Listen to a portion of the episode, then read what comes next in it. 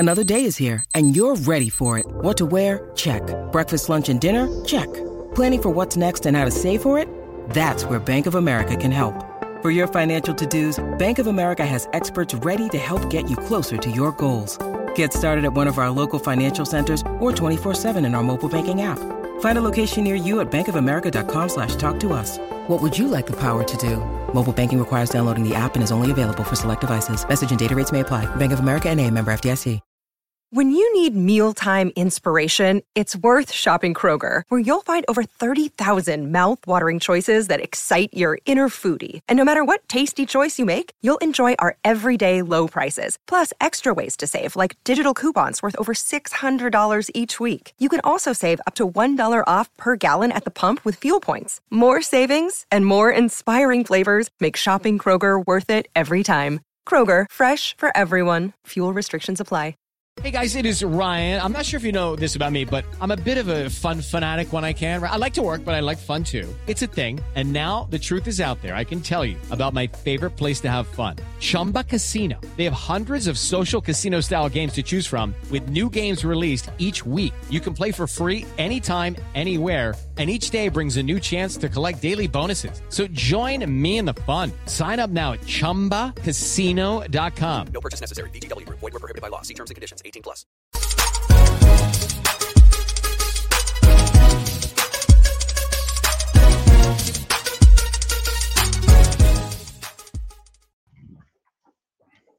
And good evening. Christopher just jumps out of his chair and throws me. Good evening, everyone, and welcome back to the Same Old Arsenal podcast. End of season awards, but not end of season shows, which we will discuss all later. As you can see, we've got a full house tonight. My normal co-host, young Christopher and young Captain tonight. How are you both? Captain, Cookie, James, God, the names are just getting me more delirious than this hay fever I'm suffering from in a minute. I'm very well, thank you, Amanda. How's yourself? Oh, I'm very good, thank you. Very good to be with all the lovely Gooners in here tonight. Christopher, how are we? I'm all right. I'm going to be a little bit more upbeat than James sounds, although I admit that he is obviously ill. But, mate, you sounded like you were like, how are you doing, James? End of season. You know, we've had a really good season. Oh, I'm all right. I just want to crawl back into bed and die. Thanks. Poor boy. He's got a hay fever. So for people that think he's got cold on audio, he hasn't. He's got the dreaded hay fever.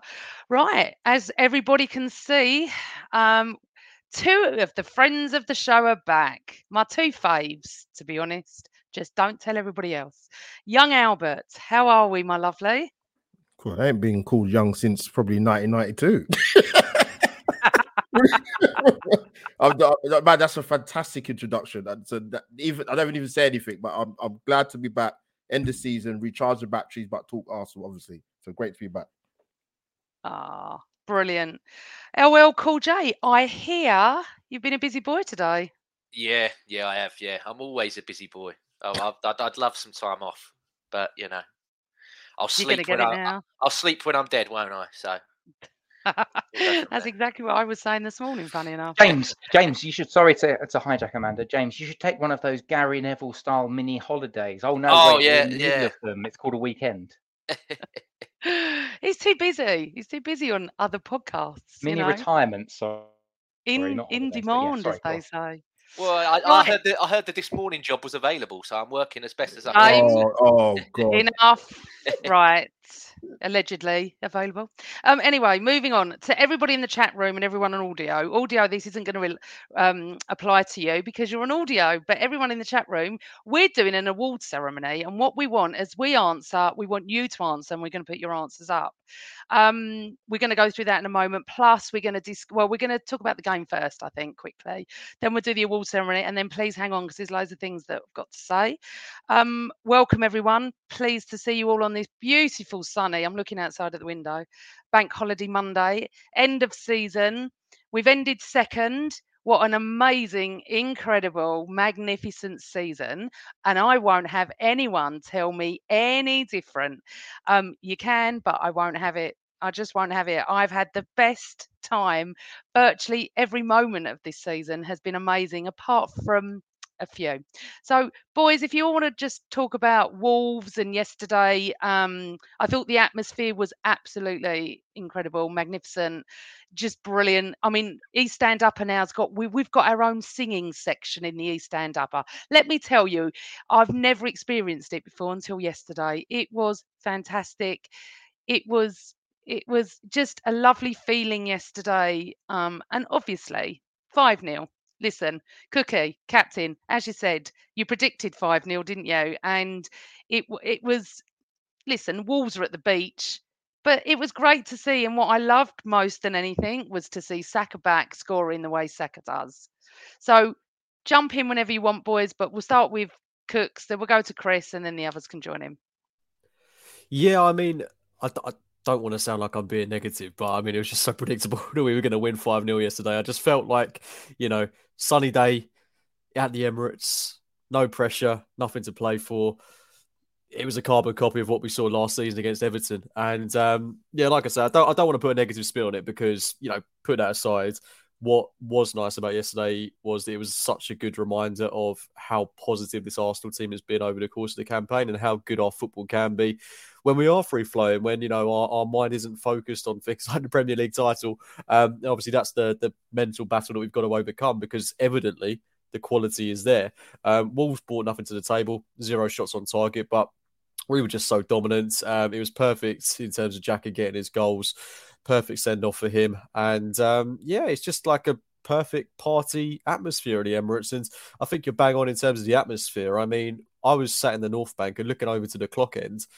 You'd thought we'd just scored a goal to win the title when some of those goals went in. It was bouncing the place. So I think we couldn't be happy with how this season has ended. You've only got to look at, you know, Mikel Arteta's speech at the end where he literally couldn't get the words out because the crowd were chanting his name so much. So I think every single Arsenal fan, any Arsenal fan with a bit of sense is really proud of what this team has done. And yeah, we all know we're going to be there or thereabouts next campaign.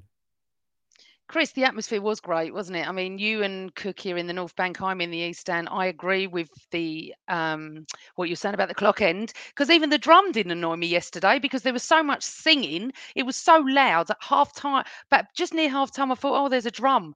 You know, no, it just didn't stop the singing. And I love the Granit Xhaka song. Listen, we can all go back years and, you know, I was the very first to say, not first to say, but I was one of those to say, when he threw the shirt on the ground and walked off and did what he did, I wanted him out. I would never deny not saying that. However, things can turn around, and boy, have they turned around in the last couple of seasons for him. Yeah, they really have. It was a fitting end race. More than happy with that. Can't complain. Atmosphere-wise, very interesting. I think that was a reaction to the fact that we knew that the title was done a few games ago, but I think the fans wanted to say, do you know what? We appreciate how far this team has come. And it's a nice ending. It was a nice ending to the way that it actually panned out. So from my perspective, I was more than happy to see that sort of noise. And I'm going to set the bar right now. We're going to have a, you know, like where people have a swear jar, and if someone puts a penny or a pound in a swear jar, every time next season Amanda mentions the drum, we're going to, I think, if everyone in the chat, if you agree, if we get more than 30 people agree to this, every time Amanda mentions the drum next season, she has to put a pound in a swear jar. Oh, you're not funny. Right, Albert. Albert, were you there yesterday? And James, actually, I don't know if both of you were there yesterday. No, so, go on, Albert. No, it's fine. No, I wasn't there yesterday. No, I knew I wasn't going for quite a while because it wasn't the one game I didn't have a ticket for. So and when I did try to get one, I tried once. I didn't try again. But listen, I think it's been a long season. It's good to see. Amanda, we perform well when the pressure's off. I don't say that in a. It sounds a bit negative, but we do perform when the pressure is off, which needs to change. I want them to perform when the pressure is on. Say that, but we didn't perform against Nottingham Forest and the pressure was off. We'd lost it by then. Yeah, no, fair point. But like typically with Arsenal, when the pressure is off, we do kind of we seem to pick it up a bit. But no, listen, I think Wolves, a lot of the Premier League teams that we played against, a lot of teams that are safe, have kind of on the beach a little bit now. So I didn't expect Wolves to pose a problem, and they definitely didn't, to be honest. So it's good to see Xhaka get a couple of goals to sign us. Shame he didn't get the hat trick, by the way. Yeah, because that was a really good chance. Saka on the score sheet, fantastic. Trossard another couple of assists again. Even ESR got one as well. So listen, I think it was. I'd like to have been there, but I didn't have a ticket. But it's nice to finish the season, Amanda, with a clean sheet. Yeah. As bad as Wolves are, it's nice to get a clean sheet at home. But yeah, listen, it's been a long season, massively progressive. So it's nice to see us get a clean sheet and 5 goals as well. So fantastic. So LL, what was your take on yesterday? It's not unexpected, is it, that we would win? However, after watching our, I'd say, performance at Nottingham Forest, I know Nottingham Forest had to win that to stay up. I said it on the last pod, their crowd was absolutely incredible at Forest. And a friend of mine I bumped into outside the Armoury was at Forest and said she couldn't even hear herself think. It was so loud. Yesterday felt not as loud as that, but it felt great yesterday. It was a party atmosphere, as they say, and we played some nice football. And Wolves obviously just came to make up the numbers, really. Yeah, I mean, we got them at a really, really good time. They've got a manager there who doesn't know if he's going to be their manager or not next season.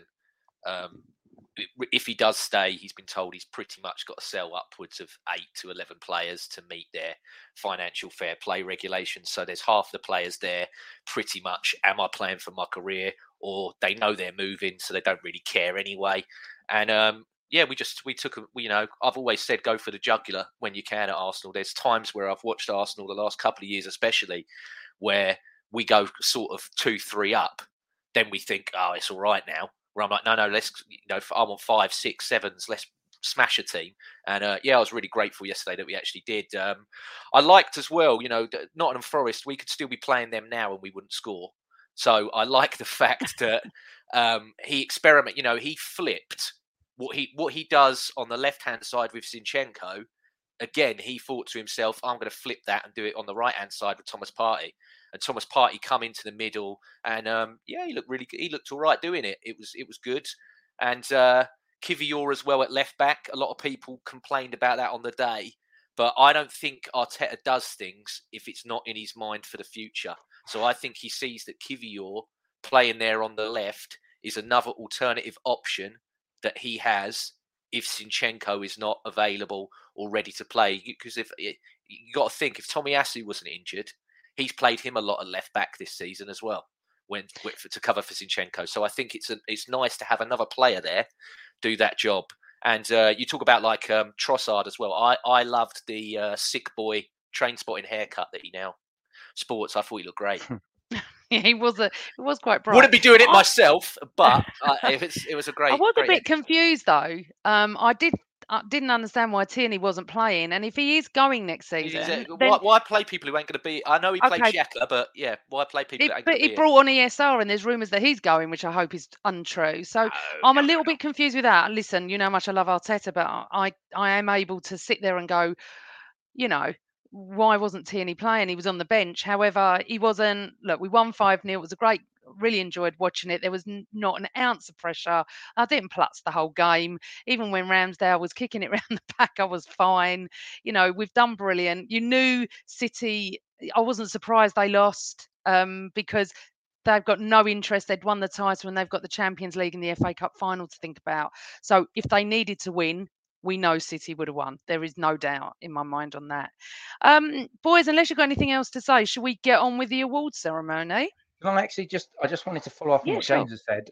Mate, you are spot on there. I think Arteta looked at the Forest game last week because the last game that we played, and I think he genuinely thought, I'm going to just try some different things here. And it didn't work at Forest because maybe the desire wasn't there, but Wolves didn't give a monkeys. But I think you're absolutely spot on. I think he's looking at, we've spent the entire season using inverted left wing back and that's dropping into midfield. So why not just try this with Partey? Because if you notice, there were times when Partey was essentially just playing as a central midfielder. He just flipped it and said, do you know what, I'm going to give it a try. At the beginning of the season, I had my centre-half from last season playing at right back so that he could then tuck in if needed, because he's been a centre-half for a lot of his career in Ben White. I think he's just decided flip it.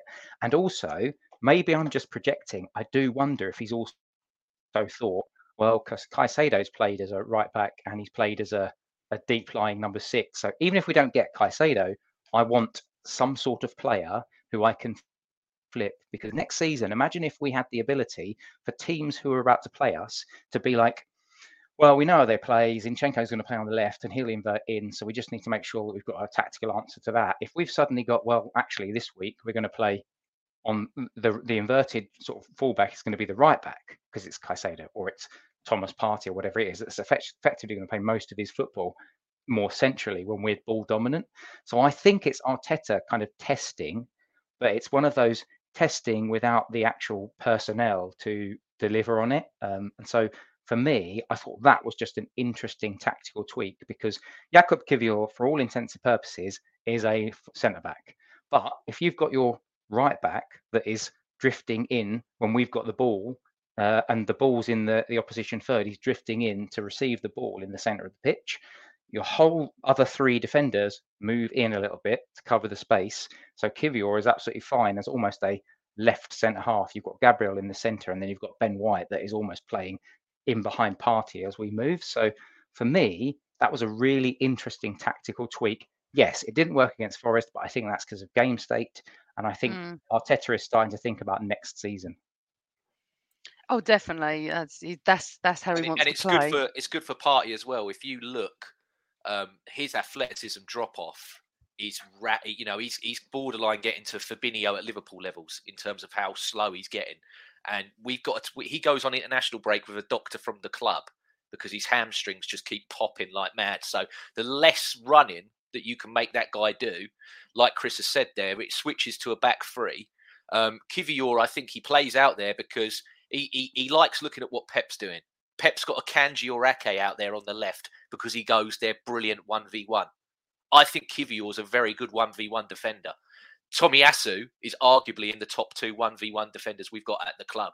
So I don't mind him playing these centre-backs or right-backs at left-back because they can shut down, look at the Liverpool game at home this season. Completely nullified Salah in it by playing Tomiyasu out there, and he done it at the Spurs game as well with Son. Just put Tomiyasu on him, don't give him any yards, and that's it. Eliminate the foot races and go from there. Can I just say one more thing on that? And I will shut up after that. Promise, Amanda. So we're all talking, like we all saw Tierney come on for the last 15 minutes or whatever it was, and probably all of us thought, thank you very much for the memories. You've been absolutely brilliant, but he's going in the summer and maybe we get 30, 35 million quid, whatever it is, and he's gone. If that happens, I don't think we're going to sign a left back. I genuinely don't think we're going to sign a left back, because I think next season Arteta will say, I'm going to play Zinchenko, and when I don't want to play Zinchenko, I'll play a Kiwior or I'll play Tomiyasu, because on the right-hand side, I'm going to have somebody else, and maybe I bring White in field, maybe I play Partey, maybe I play Caicedo, and then they'll be the inverted fullback. So I've just got a sneaky feeling we won't sell Tierney, sell Tavares, and buy a natural left-back. Okay. All right. Well, that's going to be something for, the transfer chat, hopefully. The window's a bit longer this year, this summer, isn't it? Or is it me? I thought it was like 6 weeks. Does anyone know when it starts and ends? I thought it was mid-June to the end of July. I don't like that it ends after the season start. I liked it when a couple seasons ago, before the first game, the window was shut. I like it. I think you got to have what you want and need before the first game. I think that would eliminate a lot of the disparity, if that's the right word for it, in the league. Okay, so there's a friend of mine in the chat today, nothing to do with social media. He's getting married in August and he's a mad gooner, and my friend is a mad Tottenham fan. He says, I might go Trossard hair for my wedding. I'll tell you what would be better, go red and white, Gary, and I'll tell you now she won't marry you. But that would be quite funny for the pictures, and I dare you to do it. But do the Lundberg Street even, just do that. Yeah. Do red and white, I'm telling you. It would be absolutely hilarious, but can't wait for the wedding, for the gooner wedding, as I call it. So, right, before the game yesterday, I don't know where you two were, but outside the Armoury, they had a DJ and they had a band, and the atmosphere was like carnival atmosphere. It was obviously last game of the season, obviously a nice hot day, bank holiday the next day, everyone's in good spirits. We had to get there really early because of Ride for London. So a lot of roads were shut near me that we just had to get out and get into Arsenal. So we were there hours early. And I'm telling you, we weren't the only ones. The shop had like the zigzag queue to get in to get the top. Hundreds of people coming out with the tops and everything. People are moaning in the chat room already about the away kit being blue green. I don't know. I haven't seen it, and until they bring it out, I think they're going for something like we had blue and green in the 80s. It was vile. However, I'm sure there'll be people that are buying this, but the atmosphere outside, they do it so well. It was incredible. And I'm really disappointed to say that I took two videos of two lovely girls who love this podcast, who are in the chat room, Karen and Fiona. I have got them. I can't upload them, but I will try next week or so. But they came up to me when we was outside the Emirates and just absolutely loved the show, Chris and Captain. I'm getting confused with my words. And it's so lovely to meet people that absolutely really enjoy everything that we're doing.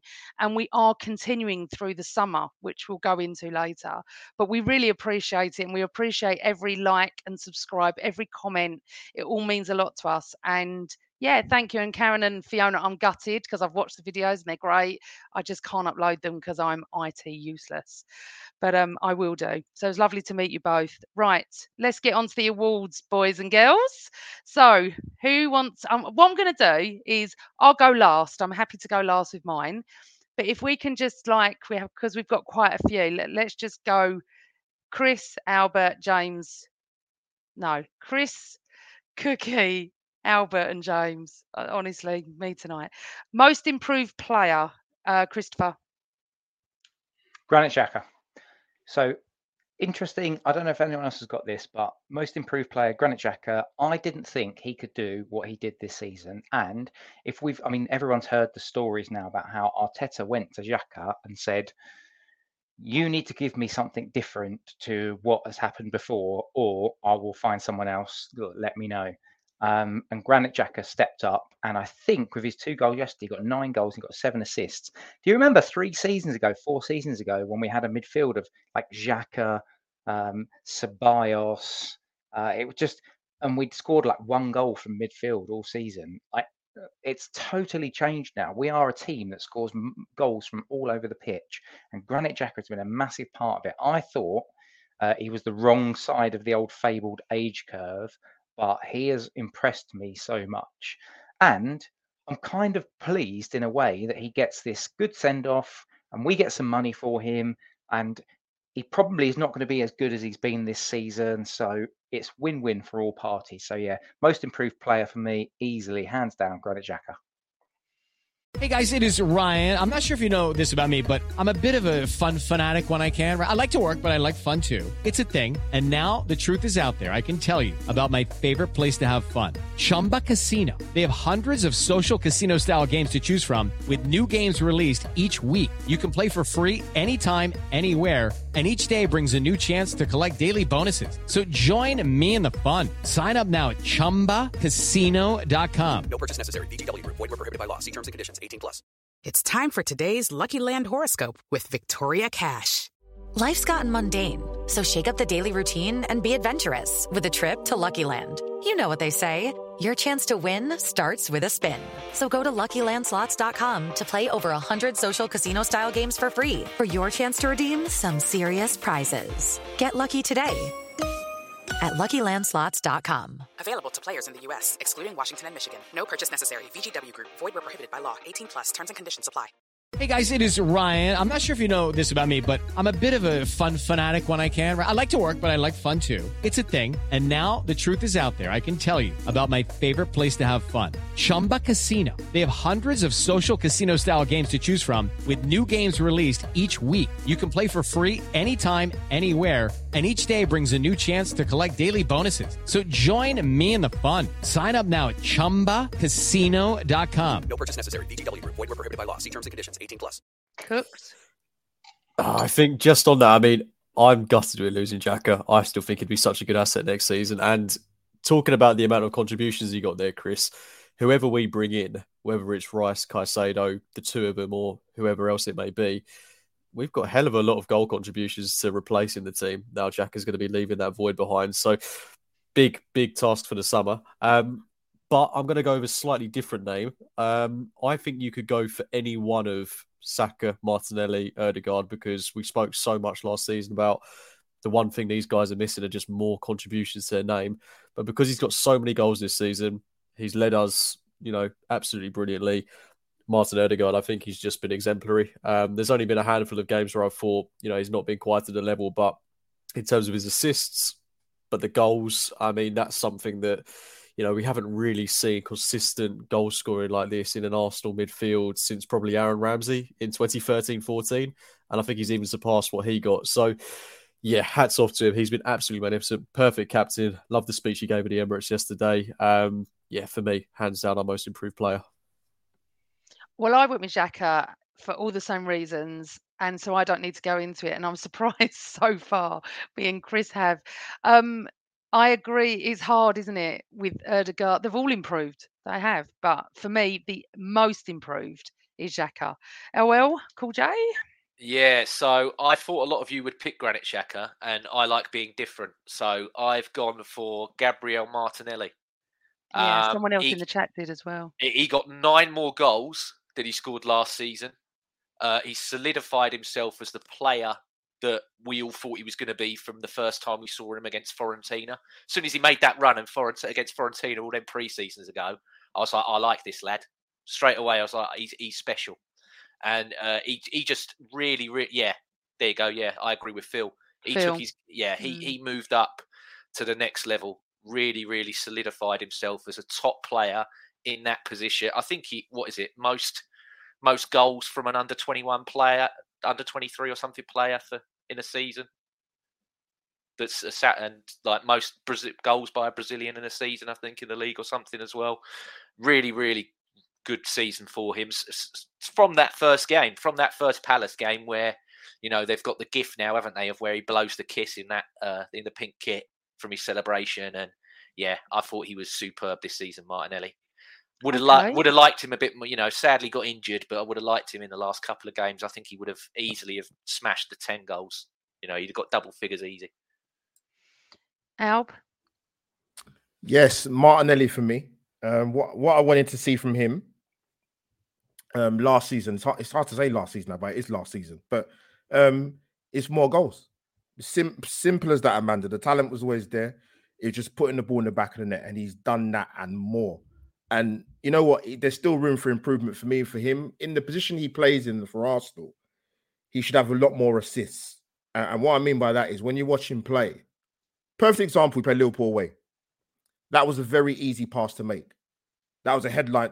It was a very easy pass to make for Saka. And there's been a few games this season where his decision-making in terms of assisting hasn't been there, but that can be worked on. And actually, what you'll see with him is you'll see double figures in goals and double figures in assists if he sorts that out. And he's been excellent this season. Like James said, it'd been nice having him the last back end of the games, but what I wanted to see from him was goals, and he's done that brilliantly. 15 in the league, by the way. That's incredible. Yeah. No, we could have picked Ben White, Saliba, even Gabriel, all of them have really improved. That's true. Right, so least improved player, Chris? So, controversial one, I am going to go with Emile Smith Rowe. And it's almost sort of not his fault. But the way I took this was where they were, they're standing in the team last season and where they are now. Smith Rowe was somebody that got he went into double figures for goals. He scored in important matches for us. And I think when you look at what we were expecting of his contribution for this season, I was expecting he'll get into double figures this season. He'll be an integral player. Sometimes he'll play left wing. Sometimes he might play in the A. Like he can play across different positions, definitely. But it just didn't happen because of the early injury. And then towards the end of this season, Arteta has just not trusted him. And so half of it is on Smith Rowe because he hasn't progressed and for whatever reason. But I think the other half of it is probably not, like I say, not even his fault, because his body's broken down. And then I just don't think Arteta has trusted him. However, what I will say is that a lot of people are saying, oh, he's gone, he'll be sold. I've seen a few of those comments on Twitter and stuff like that. I don't think that's the case. I think Arteta will give him the summer and say, right, you've had your injury, you've had your surgery, you didn't quite make it into the team as I was trying to get a cadence. I was not really rotating that much, but give me a good pre-season and you can bang. You can absolutely do it. I think Arteta will have a little bit more faith in him. So there's people talking about he might be off. I don't think he'll be off. I can see Kieran Tierney being off because of, you know, the obvious reasons that we've talked about previously on this pod and other pods. But I think Emile Smith Rowe is going to get another year next season. I think Arteta is going to try him in different ways, providing he can have a proper, decent pre-season, show his fitness, and then Arteta will give him a chance. I can't believe you're saying ESR, Chris. He's been injured most of the season. I wouldn't have even dreamt of it. He hasn't improved, has he? He hasn't improved. He hasn't got better than what he was last season. The question was least improved player. Like, he hasn't improved. No? No. But there are people in the chat room agreeing with you, weirdly. Captain? I'm going to go with Rob Holding. And I'm very sorry, Rob, because, you know, lovely bloke, lovely guy.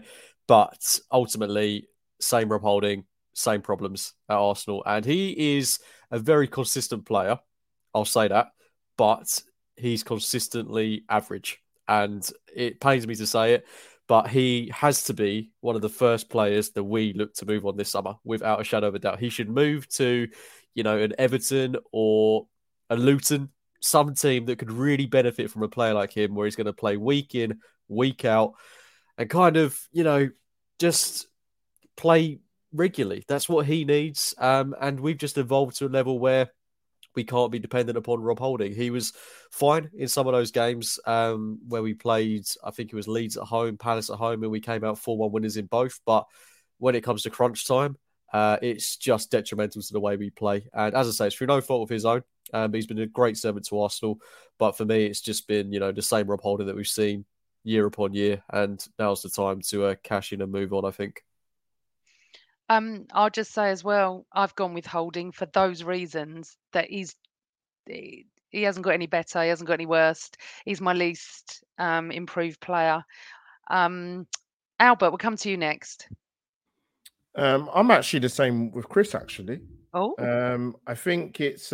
we are always aligned. Albert, you and I, we are always aligned. Well said, yeah. You know what it is? Yes, he's had his injury issues, but... he's been effectively been ready to play and been selected in the like match day for quite a number of months, and he's not played him. You know, and like I said, we didn't have the biggest squad, so I was quite surprised he didn't get more minutes. But I'd only put that down to the fact that maybe Arteta looks at it in terms of players he can trust going forward, because I would have thought, not just being in the title race, but times when we needed to call on players, and he would have been one of them. And Chris has mentioned it. We, you know, double figures for goals last season. Like, I get the injury thing. I get it. People are going to come up with the injury thing. I'm like, okay, cool. But he's not been injured for a majority of the season. He's been available to be picked and to be played, and he's not picked him.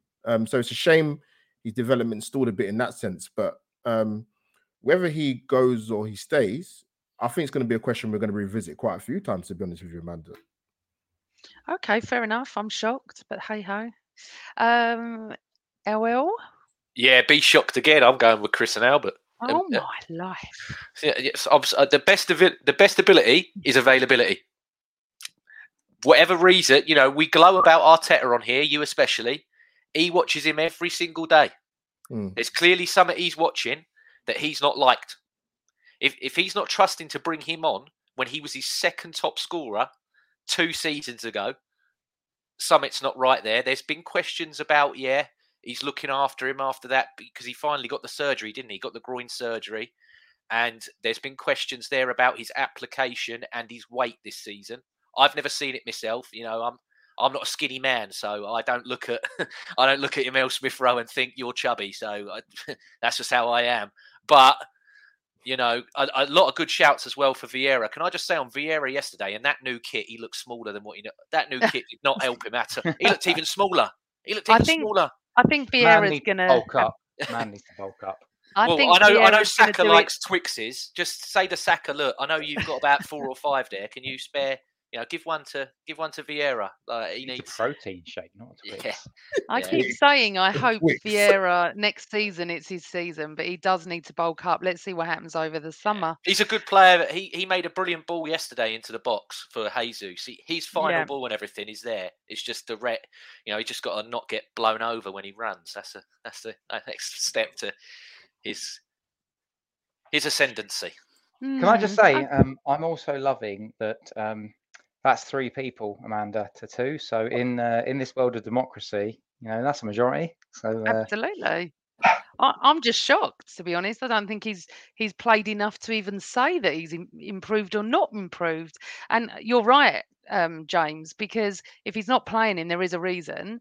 But if he's not playing him, it's going to be interesting. If he's not off, then what's going to happen next season? Is he going to play him or not? Yeah. You know, there's lots of questions that are going to come through the transfer window, which people have told me is open in mid-June and close. It's like a couple of months now.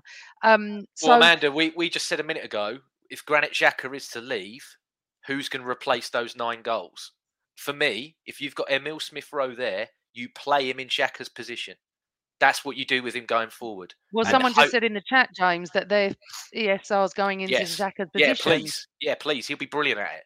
He'll be fantastic. That's interesting. Yeah, it's really interesting. Back in the end of May now, that what's going to happen the beginning of August. I don't even know what date the season starts. It's all a blur to me. Someone tell me in the chat what day it starts. I haven't looked. But it'll be interesting to see the first game of the season where we all come back and go, right, blimey, ESL's gone, Reece Nelson's gone, Casido's here. You know, we don't know what's going to happen. So we're just surmising now. Okay, so the next one, boys, I'm going to go to is your favourite moment. Oh. Let's start with Chris again. We're not doing best match, aren't we? We're doing favourite moment first. Okay. No, I'm moving things around. Oh, you're throwing us a curveball. The old Gooner Girl 1969 curveball. Okay, fine. Favourite moment. I think most people are probably just going to do this. So it don't want to be cliched, but Reece Nelson, Bournemouth goal.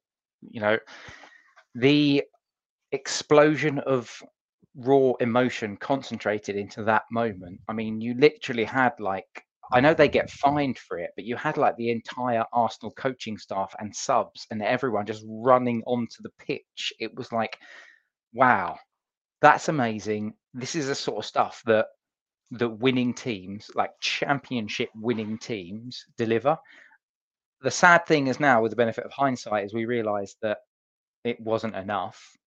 But at that moment, it was just, this is just beyond what we could have ever fathomed. And that's the sort of stuff that gets people going, we might actually do this. Sadly, obviously, it wasn't to be, but at least we've had those moments. At least you get to go out of the stadium and be like, wow, yeah, I mean, been entertained and I have loved every second of that concentrated moment, because if we rewind to actually the majority of the game, it weren't great performance from Arsenal. No, it really wasn't. I remember sitting there at half-time and my cousin goes, would you take a draw? And I said, absolutely. I was like, we were desperate. You know, we needed to get a point. We were terrible. But am I assuming you're all going for Reece Nelson? Because I've got one to add to the mix. No? Right, Albert, you are. Yes. I am, obviously. It was, if you were in the stadium, you've never felt electricity like it. It was to the point where when he scored and we all went mental, I wanted to run on the pitch, even though I'm the East End up and about 400 miles away. I didn't want to leave the stadium. I just thought, and you watch it over and over again, and Arteta absolutely loses it. It's fantastic. It is the most incredible moment. It has to be. But I'm just going to throw something into the mix. The funniest moment for me was Jorginho and the ball coming off the post, headering in by Emi Martinez. I mean, you've got to think that, I mean, the most incredible was Reece, definitely. I mean, I wouldn't doubt that. But that's the funniest moment, because he has given it since he's left our club. He has not been respectful. He really has been not great. And for that to happen, an ex-Chelsea player, honestly, that you couldn't write it. But James, you're saying it wasn't Reece Nelson for you. Sorry, Cookie, you said Reece, yeah? Yeah, I'm going for Reece, but I think just to throw a bit of a curveball in there, if we go for funniest moment, surely it's got to be Arteta's. Yeah, I mean, that was just That would do the rounds. Yeah. Loved it. But yeah, for me, Reece Nelson, for both the reasons you said, Amanda and Chris. I mean, being in the stadium, I was there for the Danny Welbeck winner against Leicester in 2016, and this eclipsed that by some distance. It was just crazy. Like, people behind me pulling me up, and there's a guy in front of me passed out on the floor that I'm having to haul up, and just getting pulled left, right, and centre. It's just like moments like that you'll go to your grave remembering. They were just unbelievable scenes, and I really hope we get more moments like that again next season. It was worth going 2-0 down, I think, just for that. Just for that. It was brilliant. LL, so come on, if it's not Emmy Martinez and it's not Reece, where are we going? So the Nelson one, yeah, it would have been the best moment if I had seen it. Obviously, circumstances prevented me on that day. Sadly, that was the day my mother passed away, so I didn't see that moment happen. So for me, as a child of the 90s, I've got to say Bukayo Saka scoring a screamer against Manchester United at home was my moment of the season. And you could also add the Eddie goal at the end into that as well. But yeah, for me, that rivalry still is Man United. I won't drift away from that until obviously we're competing neck and neck with whoever this, you know, it could move from Man United to Man City. Hopefully it will. But for me, that Man United rivalry is so ingrained. I mean, them lot hate us so much, they would rather their nearest city rival win everything than us, which is, I can't fathom that in my head. It completely confuses me, but there we go. And someone asked in the questions there, Amanda, what day does the season start? Starts the 2nd of August at Wembley against Man City in the Community Shield. That's when it starts. There you go. Yes, bro. That's when it starts. Yeah, love it. You are funny. Lay that marker down early. Hold on, the 2nd of August. My birthday's the 30th of July, so that's I think it's the 2nd or the 6th. It must be the 6th, because it's the weekend after. Then. Yeah, but yeah. Normally the Charity Shield's the week after my birthday. Yeah. The minute we hit my birthday, we're back at football. That's how I see it. Well, we played them 3 times and lost 3 times. I want them slapped. I want a marker laid down. Slapped. Yeah, and that's going to be two big trophies that we win at Wembley next season. I'm telling you, going to win that one, and then we're going to win the Champions League. We're going to do predictions. You're getting ahead of yourself. It's the end of May, Mr. Cool J. Let's go for best match and worst match. So, I'm going to start with Albert for this one. Best match. Now, funny enough, you had me on to do the review of this game, and I've said to you before, many people that know me, beating Liverpool means everything to me. It really, really does. It's one game we look for every season. When Arsenal started the season well, people said, Arsenal haven't played anyone yet. Liverpool had a bad start, but they'll still take care of Arsenal. And when we beat them, that made people stand up and take notice, because our record against them was horrendous, home and away, especially particularly away. But to beat them the way we did and play that second half, we was outstanding. And to beat them, I was more than pumped, to say that, to be honest. So that result for me meant everything. Okay, and do your worst one as well. For me, at the time, it's our biggest game of the season. We knew what was coming up against, and for me, it was the game against Man City. Yeah, you can talk about their juggernauts and this and that, whatever. It was a season-defining game, and I thought it was our worst performance of the season by a mile. I don't think there's any other game. People might say Forest, but for me, that was the time to stand up, Amanda, out of any game of the season, and we didn't at any phase for that match whatsoever. Sorry, I've missed out something here. Oh no, I'm useless. We've done favourite moment. I haven't done worst moment, and the reason it reminded me, Albert, was because my worst moment was not turning up at City. That was my worst moments. It just reminded me. I'm so sorry, everybody. You can tell I'm a great host. Just quickly give me your worst moment, not your match, but the worst moment. Oh, that was easy for me. Liverpool away, Firmino scoring that equaliser. I broke my best pen taking down notes for that game, and I threw it as far as I could. I was actually when that goal went, it was a hard second half to watch anyway. But for them to get that goal was so close to the end. I was fuming, I'll be honest with you. Okay, so mine was City away. Chris, what was yours? Can I just jump in on that? And one of the things that I said in our just the private chat that we were talking about, because last season we jumped on this pod and Albert and I were very aligned, or the end of the season, because we talked about the moment that just was so gut-wrenching for us. Do you remember, Albert, when we talked about Newcastle? Yeah. That Newcastle game last season just ripped it out of us. And I was really interested to see what your worst moment is and whether or not we were aligned again. For me, my worst moment was... Well, there's a worst match and worst moment, like two different things. So the worst match was the Southampton game, because that felt to me... The 3-3 felt to me like the Newcastle away of last season. It felt like that was the moment. It was like, we've buggered this up now. And that was just ahead of the City game. And so I wondered whether or not it was similar. The worst moment for me, and then I'll give it back to you, Amanda, to move on to the other guys, was the first goal that Brighton scored. Because that was the one where any little tiny shred of hope just fully died at home at the Emirates. The life got sucked out of the whole stadium on that first goal, and all of us were just like, we're not going to do this. Brighton are going to... Well, I remember turning to a guy next to me and saying, Brighton are going to skank us again, but they didn't skank us. They thoroughly deserved to beat us because we just weren't there. But that was the bit that it sucked every ounce of hope out of me for this season once Brighton scored that first goal. So worst match was a Southampton one because of what it meant, and it was us capitulating the title, and that individual single moment was that first goal that Brighton scored. So we'll do that then. We'll go worst moment and worst match. Cookie? Are we doing both at the same time? Yeah, we'll do that. Yeah. So my worst moment was in the Sporting game when we lost both Tomiyasu and Saliba, because that has been defining, I think, because if we'd have gotten just one of them out of that game, I think we're in a much better position. We can play Ben White at centre-half. We can play Tomiyasu at centre-half. We can have Saliba. We can have Tomiyasu at right-back. I mean, there's just options there, aren't there? And because it meant we had to revert to Rob Holding, it's just been... it was a bad time for that to happen, I think. And because we'd put, so much optimism, I guess, in the Europa League by playing such a strong side, it just came back to bite us on the backside, which is what I think a lot of people were worried about. And it was horribly, horribly predictable.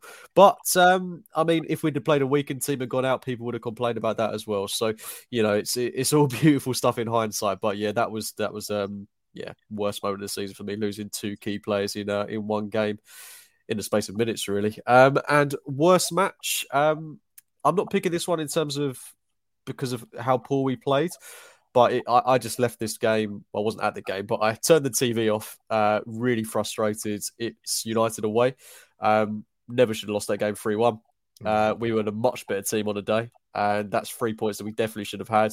Obviously, the intervention with VAR, which they came out and said was wrong at the time.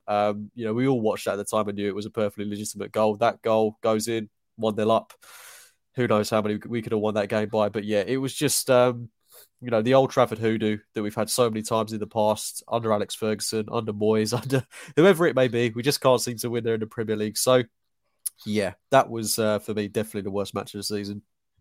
Okay, so my worst moment, as I said, was not turning up at City, but my worst match was West Ham, and it was the first away game. I was with the fans, and the first 10, 15, 20 minutes, we were great, 2-0 up, cruising. And then I watched Partey give the ball to Declan Rice, and then Saka missed the penalty. And the fans turned a little bit toxic behind me. It wasn't great. So all season we've been seeing how amazing the fans are, and the one game I go to, it wasn't great. I was very disappointed. For me, that was the worst game because I was there as well. It was so upsetting to watch Saka's face when he missed it as well. It was just gutting. LL Cool J, your worst moment and worst match. Yeah, worst moment, you can just copy and paste what Cookie said. Saliba and Tomiyasu going down at the same time. That just completely. We changed completely how we played. went back 25 yards instead of playing higher that we normally do. And it completely ruined the season there. And the worst match for me, I really wanted to finish the season on 90 points, Amanda. I know Man City didn't in the end. But I think that's because they knew they didn't have to. Yeah. If they still had to play that game yesterday, you can bet that your Grealishes and your Haalands and all them would have started against Brentford yesterday. They wouldn't have played the team that they played. And Nottingham Forest for me, like I said earlier, we could still be playing that game now. We wouldn't put the ball in there. It just, the goal, Odegaard playing a casual pass like that when it's 0-0 and just small little tiny things like that. Just it irks me when. The effort and the application, every game for me is important.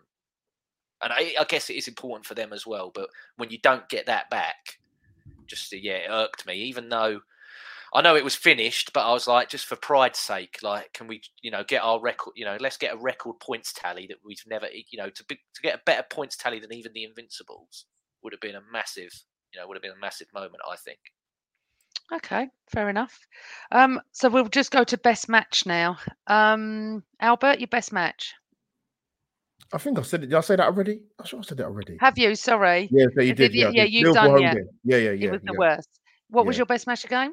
Beating Liverpool at home. Yes, you did. Beautiful. Sorry. Cooks, your best match. Spurs away. Total domination. Cool. Loved it. There's not much I can say on that game. It was just, it's a place that we've struggled at. As much as I hate to say it, we'd not won there in a long, long, long, long time, not won there in a decade. To go there and just put in a performance where we just kept them at arm's length for the entire match, didn't let them have a sniff, scored early, Lloris own goal, and then that beautiful Ødegaard goal. It was just 10 out of 10. Loved that game. Cool. LL Cool J. Yeah, I've got to go for the Newcastle away game, That's mine.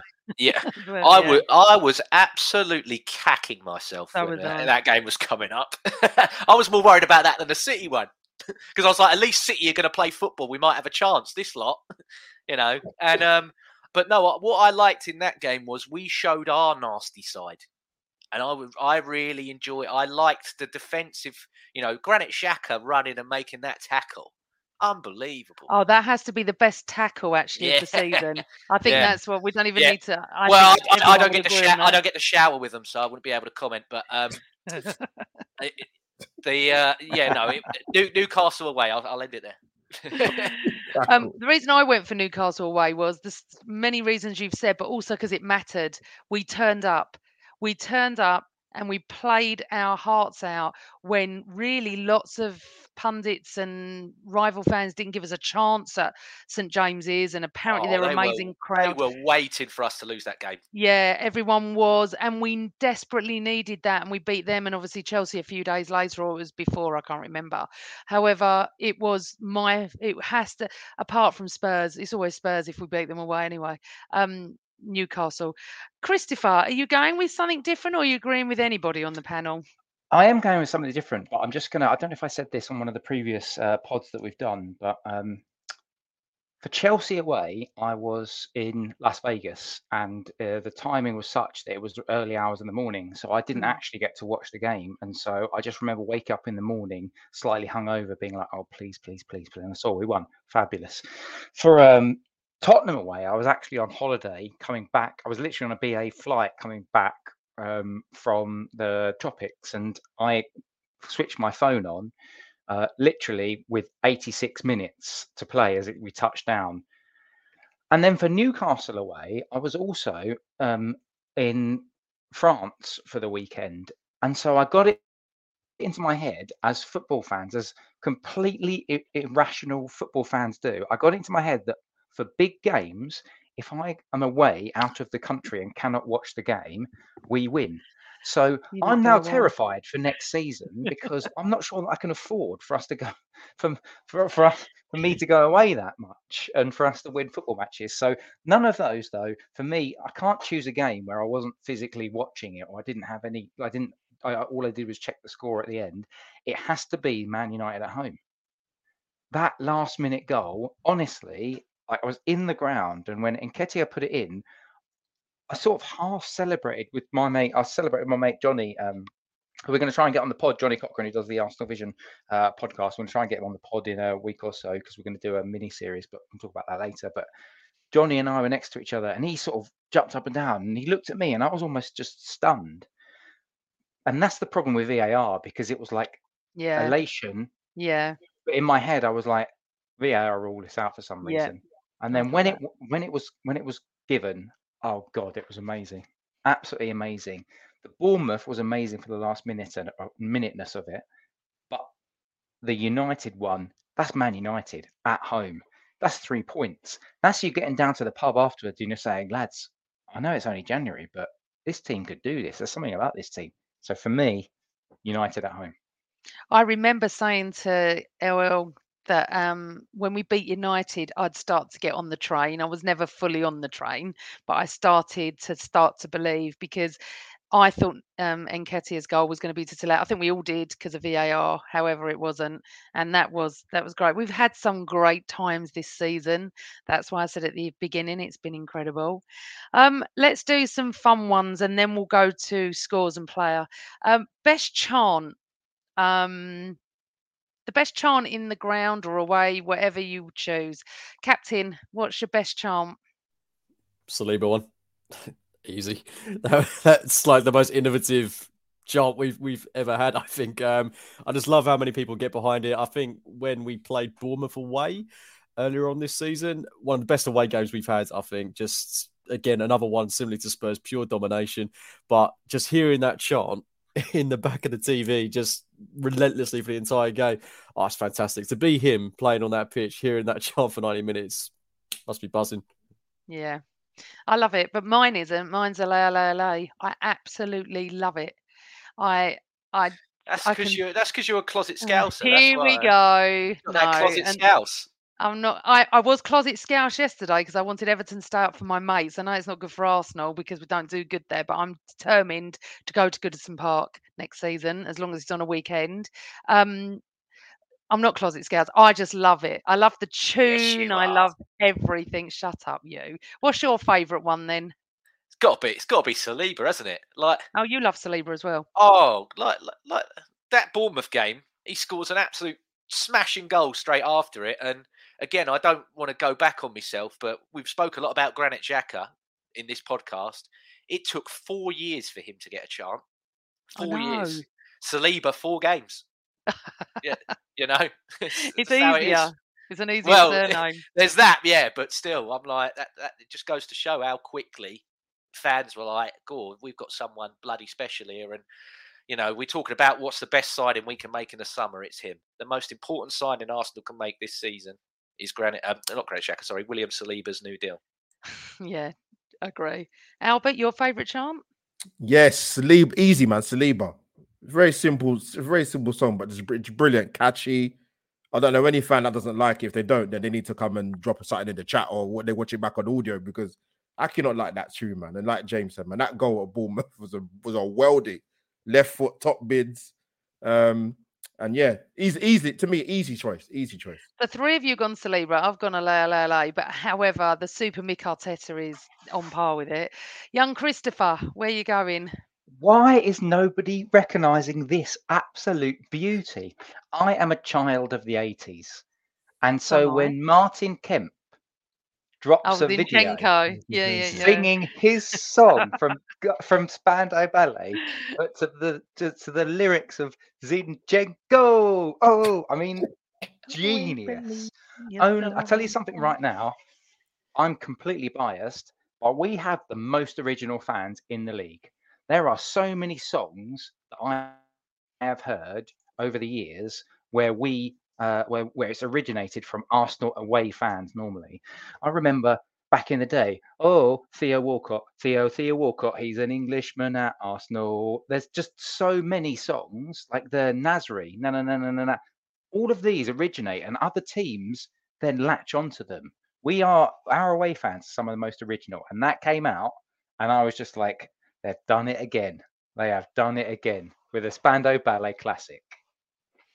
True. Okay, so I'm going for the best song before LL Cool J says anything. North London Forever is the best thing that's happened to our club I'm telling you, I love it. I sing it all the time. I sung it yesterday and posted a video of my awful singing. But when that ground sings it, we finally feel like we're home. And even Arteta said the connection when that gets sung and the connection to the players, it's what's changed.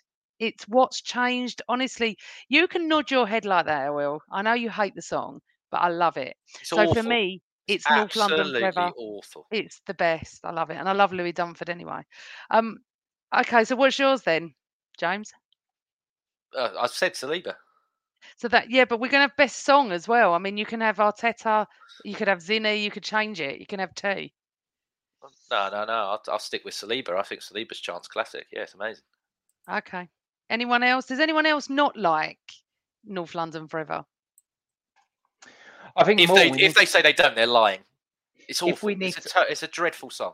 Oh, it's so. It's not a dreadful song, mate. It's an anthem. It's iconic, and it gets us all up. James, listen, James, it is back on the Monday, mate. Just it's all right. Don't. Actually, Daniel agrees with you. He doesn't like it. Nigel loves it. I mean, look, you don't have to like it. But so I don't know why you wouldn't. It's so drab. Like, you want to be up. It's not uplifting. It is uplifting. It's not. Oh, I'd love to. The minute it finishes, the crowd go mental. Yep. Yeah, because it's finished. You've just said it there. They're like, yes, it's done. Football. Well, we know, Amanda, what his worst chant is, song, so we can move on from James. Let's ask one of the others what their worst song is. Yeah, well, no, the best one. Do you all like North London Forever apart from James? I don't mind it. Yeah, of course. Don't mind it. Right, fine. So what's the worst chant? Is there anything anybody doesn't like? Because I haven't written one down for the worst. Stand up if you hate Tottenham. I get fed up with that, yeah. Yeah, that's what? Absolutely. Same here. I get wound up that we bother even referencing that small Middlesex club. What's the point? And we did yesterday, Chris. We sung it like three-quarters of the way through the game, and it was like, why? We're not playing them, so we don't need to sing it. We've got Luton at home next season. We'll sing it at Tottenham. That makes sense, innit? Flipping hell. It does be mad. It does. I don't get it, Amanda. I generally don't understand it. I think it's just habit over the years, and we did stop it for a long time. I haven't heard it for ages, and I even said to Carl, "Why are they singing this? Ridiculous." But anyway.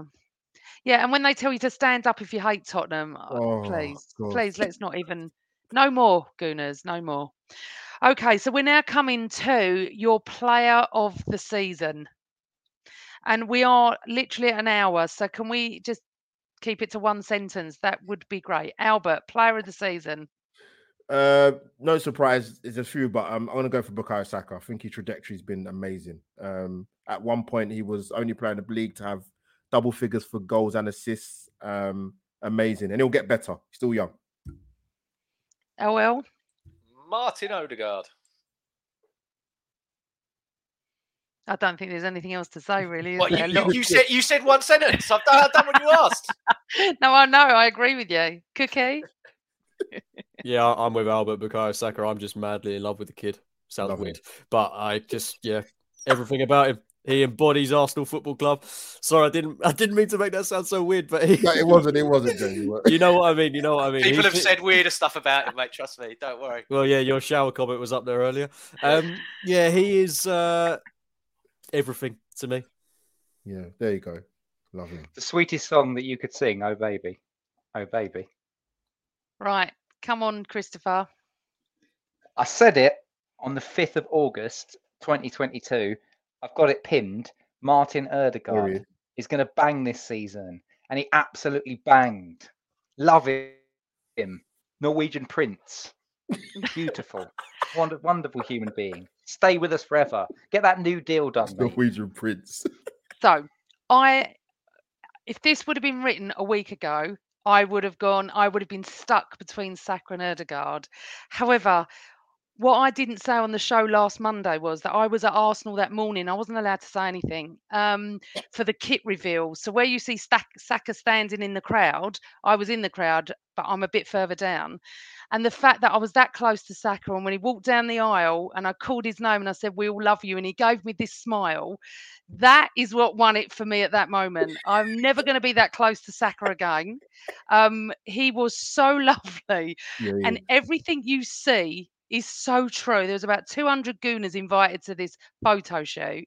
And when he came and stood with us, I kept staring at him like a grandmother, because I could be his grandmother. I'm that old. His mum, I mean, come on. His mum, his grandma, could be his aunt, everything. But honestly, the boy is so humble and wonderful. You didn't get a free shirt, Amanda, did you? No. But I got to see it before it was announced. She wanted it. She wanted it. He looked nice on him. If I shout his name loud enough, maybe they'll get a free win. So when he walked down, he was supposed to go off and go down the tunnel. We were standing in the Clock End Lower, right by where the Ashburn Army are, and we were filmed there. But he didn't. He stopped everybody, picked up a mic and spoke to us and said, I think you see it on the video, that was not planned. And he just said, "We love you all and we'll see you Sunday." And my heart melted. And I thought, now I'm going for you, Saka. As much as it was always between Saka and Ødegaard, the fact that I've been that close and seen how wonderful he was with all the fans, he wasn't being videoed at this point. I'm going for Bukayo Saka, but honestly, Ødegaard is virtually joint first for me. I just love them both. We're so lucky to have them. Amanda, can I just say quick, in your comments, there's so many different names. How good is it? I'm going to pin them. Seasons ago, you just say Alexis Sanchez and that would be it. Do you know what I mean? Because there wasn't a team there. It was just always solely one guy that would just do everything. People have chucked like 4, 5, 6 different names in there. Ben White. Just shows, shows the level of the team. I was going to say Ben White, Saliba. I mean, Ramsdale. I mean, Gabriel's played well. Well, I was just about to say, if you did unsung hero of the season, Gabriel's mine. What a guy. He's been solid as hell this season. Martinelli. I mean, I absolutely love Jesus. And if he'd have been with us those 3 months, who knows? He could have been that. But yeah, so that's fantastic. Right. Best celeb fan and worst celeb fan, Cookie. Best celeb fan, I'm going to go with Matt Lucas. Don't know why. He's the only one I could really think of off the top of my head. Worst fan, easy. Yeah, it's an easy one. I mean, we've got so many good supporters, but, this one, do I even need to say his name? I'm pretty sure we've all got him, haven't we? For audio purposes, probably. For audio purposes, yeah. I mean, it's got to be Piers Morgan. Has everybody got Piers Morgan? Yes. Utter turnip. Move on. Next question. Do you know what I have? James hasn't, but I'm just going to say why. And I'll tell you why. He's the most two-faced Arsenal fan I've ever met, ever seen, when he writes things and then he changes his mind 2 weeks later. I have to be honest. Did interview him many, many years ago on another podcast, and he was actually okay as a fan. There was nothing, but now he winds me up, so I don't follow him anymore. Anyway, LL Cool J, who's worse than Piers Morgan? Robbie Lyle. Oh, God. Yeah. Oh, God. Yep. Yeah. Honestly, Amanda, let's not go there. Let's not go there. That's another show, James. You're not going to win this argument with me. And that's absolutely fine. You are entitled to your opinion. Best celeb fan. I was going to have Laura Wood. She's in there a lot, but I'm going to go for Super Kev purely on the reason. Like I mentioned earlier, when my mum passed away, he sent me a private video that I've kept. I've only watched it twice. I can't watch it more than 2 times. Yeah, but that's the thing. He's never met me. He's only ever done, podcasts and stuff with me. And to send me that, unbelievable. Yeah, Kev's a wonderful fan. And Kev will be on in the summer. He's coming on Super Kev. A one-to-one with me. Right. My one is Ramesh Ranganathan. I hope I said it right. I absolutely love him. Did I say that right? Ramesh Ranganathan, well, he's brilliant. And the way he rips everyone apart that's not Arsenal, I just love that. I could listen to him all night. He's very snidey, very sarcastic. I love it. Have we gone with you, Chris, who your favourite one is? No, but I'm going to follow. I'm going to echo Martin Kemp because of his endorsement of the Zinchenko song. So go on, Kemp. And his son as well. Roman and Martin. Go on. Yeah, we like them. Cooks, have you done yours? Oh, yeah. Little Britain's own Matt Lucas. You did. Sorry, Albert, have you done yours? Sorry, because I'm so annoyed with James that I've forgotten where I am. No, you know what? I know she obviously works in the sport, but I've got to say, Woodsy, the way she, as a fan, the way she eloquently defends us against some people that's so-called ex-footballers is first class. If I met the woman, I don't know what I'd do. Well, I know what I'd do, but I don't know what I'd do. Hey, calm it. Not in that way. I'd be starstruck. But yeah, she's brilliant. She defends us fantastically well. Okay, so we're up to our last one. We've got season score, team score, and Arteta score. So, James, LL, what's your season score is 7? 7 for everything. 7 for everything, and reason why? There's still a lot to learn. You know, there's still in-game management, substitutions, and trust of players that needs to improve for me to get us to the level that we need to be. I'm not trying to absolutely lay into them. I think it's been a great season. Could have been a fantastic season. But to make us all believe again, I think, you know, nothing wrong with that at all. So, yeah, it gets a 7 from me. Can I just say there's Gary in there. Remember I said about Gary marrying the Tottenham fan? Well, she just messaged me to say Harry Kane's her favourite player. We don't care. We don't care. All I know is I'm wearing red to your wedding. So you'll have to get over that. Cooks. So you got your season score, your team score, and your Arteta score. I think I'll probably be similar to LL Cool J in that I will go 8 across the board because I still think, focusing on the negatives first of all, there's still that little bit of a mental fragility that we can't seem to shake. I really hope we get over that next season, and then you know we're going straight to a 10. Going out all of the cups so early, I was really disappointed with that. It definitely would have been, you know, a 9.5 if we'd be finishing second and had a Europa League to our name. That would have been an impeccable season. Even an FA Cup would have been unbelievable. But this season, in terms of the performances we produced, the belief I've had within the team, how young this team is and how excited I've been, you know, to give it anything less than 8 from my point of view would be doing this team a disservice because I think, you know, we're not even close to the peak of our powers at the minute yet. That's why I'm so looking forward to next season. So yeah, for me, for everyone, 8 across the board. Chris? So mine, I thought long and hard about this one. I've gone into decimal points. I've given it a 7.5. And the reason I've gone into, I see Albert chuckling away. He's like, fucking hell, mate, you can't just make this simple, can you? No, I can't, Albert. The reason I've given it a 7.5 is because for 75% of the season, we were brilliant. This was an absolute elite football powerhouse that was racking up what was the equivalent of like a 98, 97 point season. We were smashing everyone to one side. And then that international break happened, the injuries happened. And for the final quarter of the season, we were rubbish. So for me, it's a 7.5 based on that Klingon style. No, not Klingon. What's Mr. Spock? Logical. Yeah, and Klingon. He's a Vulcan. It's a Vulcan style logical approach that I've gone for. Albert? 7 across the board, Amanda. Great football, great atmosphere. Didn't secure top 4 last season. Didn't secure the league title this season. Very progressive. Champions League second and challenge for a league title, but not successful because we didn't put no silver in the end of it. That's really interesting. I've gone higher than all of you, much higher. 10. So for my season score, I've gone 8.5. For my team score, I've gone 8. And for Arteta, I've gone 8. How can the season be 7 when we're second? So where do you go? So you can't only, the only other higher one is 1. And that would obviously have to be a 10. So where'd 8 and 9 coming in, you lot? If we'd have won a cup. Trophy. Well, for Arteta, it's an 8. Because I think Arteta has got more out of the team. I think the team, because of its injuries and the squad composition, I've gone for 7.5. Yeah. Arteta, I give an 8.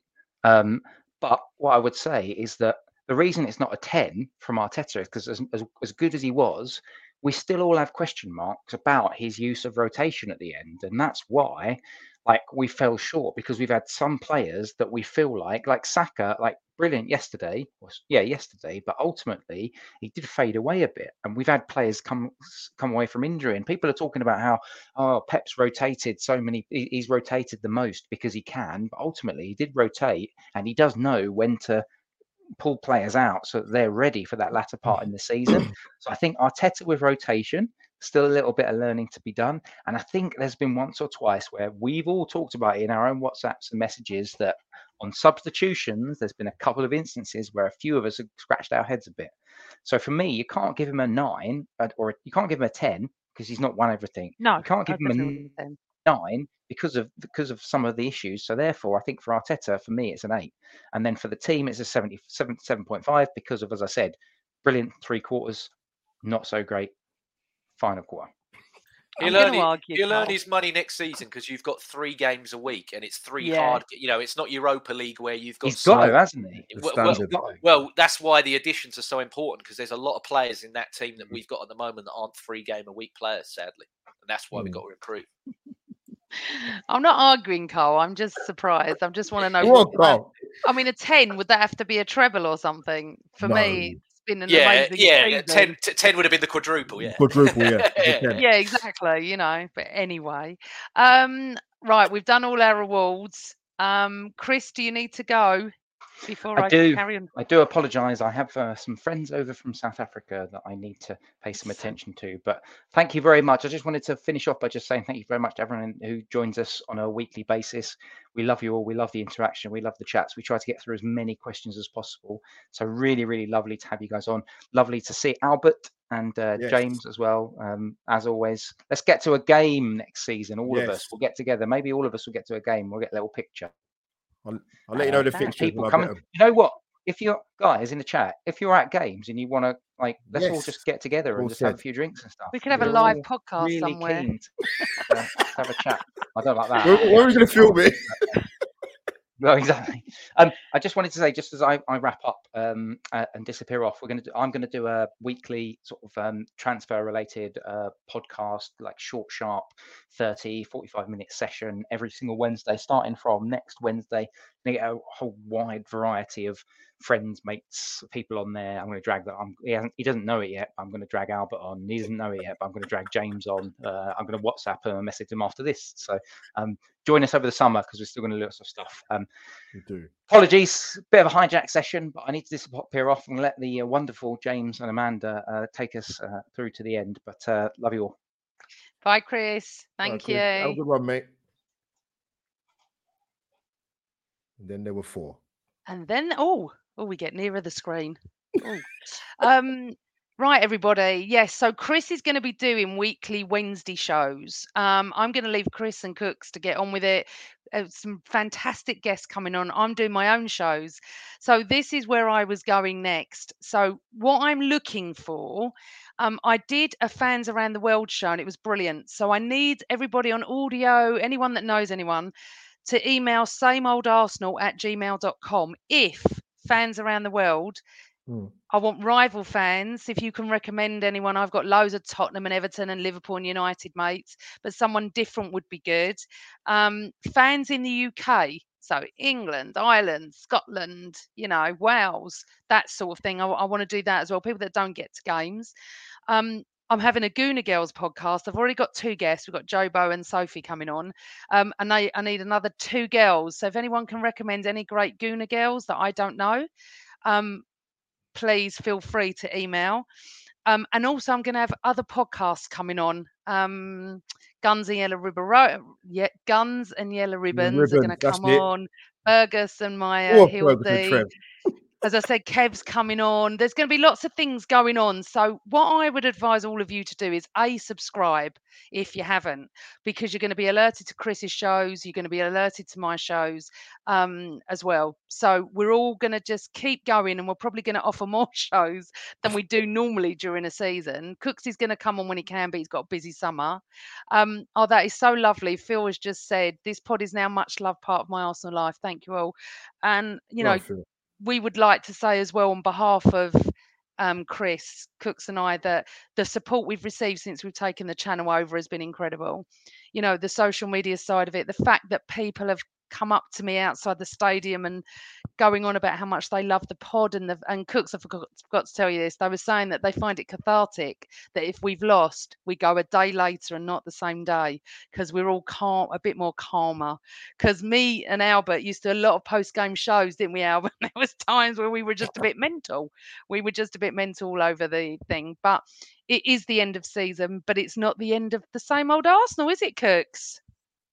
No, definitely not. I mean, like you say there, you've got plenty of shows in the pipeline. Chris has got plenty of shows. Now I feel guilty for not doing my part. But yeah, as you know, I've got a personal commitment in the summer, which I won't go into detail about. But I will be switching between Amanda and Chris's shows as often as I possibly can to hopefully go on once a week. And yeah, looking forward to it. Transfers, guests, and loads of optimism about next season. What's not to love?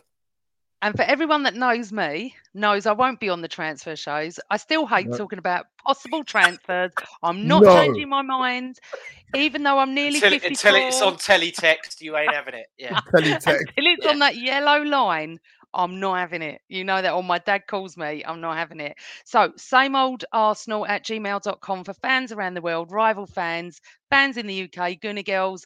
And as I said, other podcasts are coming on. I really look forward to having. And Barnaby's not in the chat tonight, and he's a United fan. I'd love him to come on. He seems to be our thing. I personally would like to thank every guest that's been on this season. Every guest. I mean, these two are some of our favourites. I love the fact that everyone went for Alan Algar about Ødegaard. But I love Alan. He's a really good friend of mine. He'll be coming back. Everyone that has been on is just fantastic. We really, really appreciate it. As I said, please follow, please like. But I also want to do one little shout out. There's a young lady of 10 years old called Freya. Daniel's daughter. She is non-verbal and autistic, but loves watching football on the TV. And I've promised to give a shout out, and I want to do it now, to say that I hope she enjoys this show if she gets to watch it, loves the fact that she loves football and the colours and everything. And Daniel's also said if anyone has got any other children, you know, that have just been diagnosed, you are welcome to contact him. He is Daniel Wilkes 10. And Daniel, do you know what? You're such a fantastic Gooner. And I love the fact that your daughter really, really loves the Arsenal, and it's a big shout out to Freya from everyone at the Same Old Arsenal podcast. Albert, have you got something to say, darling? Sorry. No. Go on. I thought you were going something like that. No.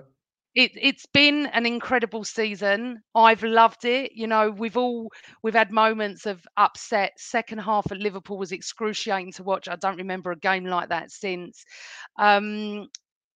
We've had great time. Support you. I know you all support the club. Jobo's going to be one of the Gooner Girls, by the way. Thank you for supporting us much more than anything. However, we now roll on to the 23. Can you believe we're even saying this? 23-24 season. What the hell? When we get back to our normal shows, we'll have a show just before we start the season with all our predictions, because I can tell you now, neither myself, Chris, or Cookie would have said we're coming second. I probably would have hesitated at even fourth. I don't know anyone that said we were going to come second. So, boys, have you got it? Albert, thank you again. Tell everyone when they can find you. Oh, thanks, Amanda. Of course, Albert JTV. I've got my own channel here, there and everywhere. Hopefully we'll have two special guests coming up soon, but they're very busy people. So just watch this space. Go and follow Albert. He's absolutely brilliant. He does lots of videos from the game and post-game shows, pre-game shows, and he offers brilliant insight as well. Right, my nemesis, LL Cool J, who I love to pieces. Nemesis. Oh, you can start calling me that from now on.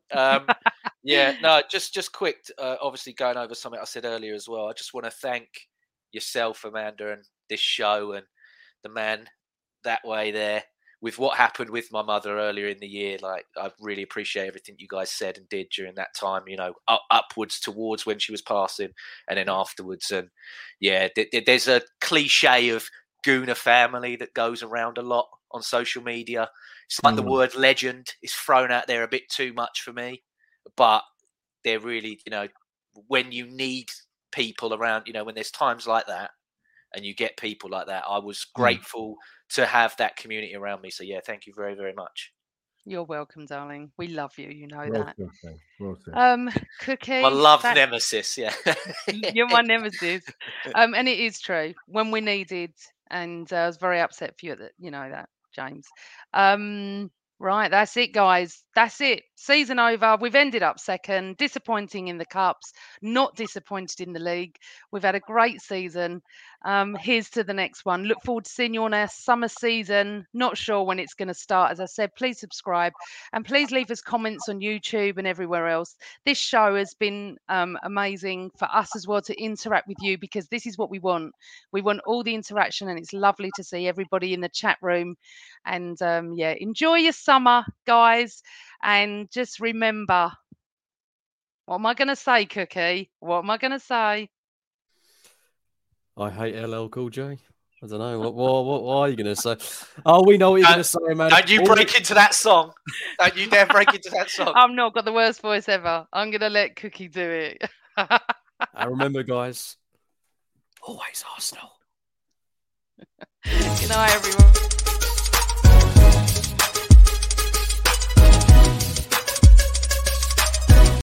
Sports Social Podcast Network. It's time for today's Lucky Land horoscope with Victoria Cash.